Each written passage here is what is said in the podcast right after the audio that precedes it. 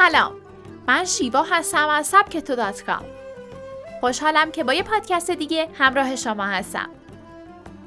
چطور با استفاده از تغییرات به خواسته ها و اهدافمون برسیم؟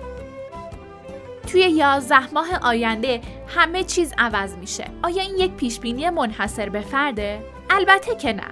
همه چیز همیشه عوض میشه. چون همیشه همه چیز در حال تغییراته. حالا زمان اون رسیده که ما از این تغییرات به نفع خودمون و در راه رسیدن به اهداف و آرزوهامون استفاده کنیم. اما چطور؟ قطعا همه ما دوست داریم که زندگی بهتری داشته باشیم شادتر و خلاقتر باشیم و روابط اجتماعی قوی داشته باشیم. همه اینها عالیه. اما چطوری اتفاق میافته؟ چه چیزی جلوی ما رو می‌گیره؟ تغییرات.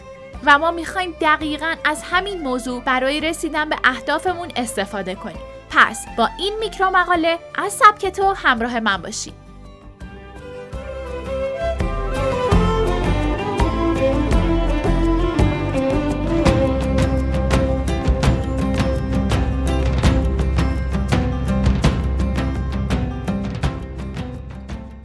بیشتر مردم ایده های خوبی دارن. اما همین افراد تو مرحله اجرا ضعیفن. در نهایت چی میشه؟ از خیر ایدهشون میگذرن. چون به دنبال فرصت مناسب یا شریک مناسب برای عملی کردن ایده هاشون میگردن.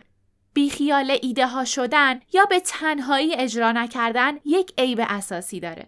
و اون اینه که مزیت اصلی ایدهتون رو هرگز به دست نمیارین. تمام مزیت یک ایده به اجرای اونه. تا کی می‌خواین اونقدر به ایده هاتون فکر کنید تا دیگران اون رو اجرا کنن. تا امروز تغییرات و بهانه های مختلف مانع شما بودن. اما از امروز تصمیم بگیرید که تغییرات در درون شما اتفاق بیفته. وقتی ایده هاتون رو خودتون عملی نکنین و در اختیار دیگران قرار بدین می‌بینین که دیگران از مزایای اون سود می‌برن و شما ضربه روحی بدی رو تجربه می‌کنید شما نمی‌تونید تا ابد بیخیال ایده هاتون بشین. پس راهی پیدا کنید باید تغییر کنید فراموش نکنید یا تغییر یا هیچی.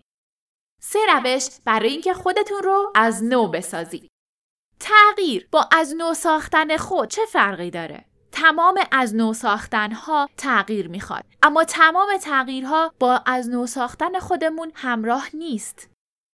از نو ساختن واکنشی. از کار بیکار میشین. آسیب جسمی می‌بینید عزیزی را از دست میدین یا اشتباه بزرگی مرتکب میشین تمام این حالت ها باعث میشه به شکل واکنشی خودتون رو از نو بسازید از نو ساختن واکنشی زمانی رخ میده که عاملی خارجی پیش بیاد و شما رو مجاب به ایجاد تغییرات کنه. چاره دیگه ای ندارین. باید تغییر کنید تا بتونید ادامه بدید نمی‌تونید به عقب برگردید چون اتفاقی که افتاده جبران ناپذیره. فرض کنید ورزشی رو با علاقه و به شکل حرفه‌ای دنبال می‌کنید ناگهان اتفاقی براتون میفته که دیگه نمی‌تونید به اون ورزش ادامه بدین. شما چیزی رو از دست میدین که دوست داشتین. اما در عوض فرصتی برای فکر کردن به دست آوردید تا کار دیگه ای رو جایگزین کنید ابعاد جدیدی از علایقتون رو کشف کنید و وارد دنیای جدیدی از زندگیتون بشین. تمام مزیت از نو ساختن های واکنشی اینه که با وجود اینکه از اول شروع کردن سخته اما شخصیتی که از شما شکل می‌گیره بهتر و قویتر از گذشته است. از نو ساختن فعالانه. دنبال کار جدیدی هستین و می‌خواین کسب و کار خودتون رو راه بندازین. می‌خواین سلامت تر زندگی کنید. مهارت جدیدی یاد بگیرین و کاری کنید که تا به حال نکردین. اینجا همون سرزمین رویا پردازی ها و نوآوری هاست همونایی که باور دارن راه بهتری برای زندگی وجود داره. اگه شما هم توی همین افکارین لازمه که خودتون رو از نو بسازید از نو ساختن فعالانه حالتیه که شما با قصد و نیت قبلی تغییر می‌کنید تا خودتون با فرصت یا مسیری که پیش روتونه وقف بدین نکته عجیب و جالبه از نو ساختن فعالانه اینه که اگه انگیزه شما برای تغییرات به اندازه کافی بالا باشه توان یادگیریتون هم شدیداً بالا میره.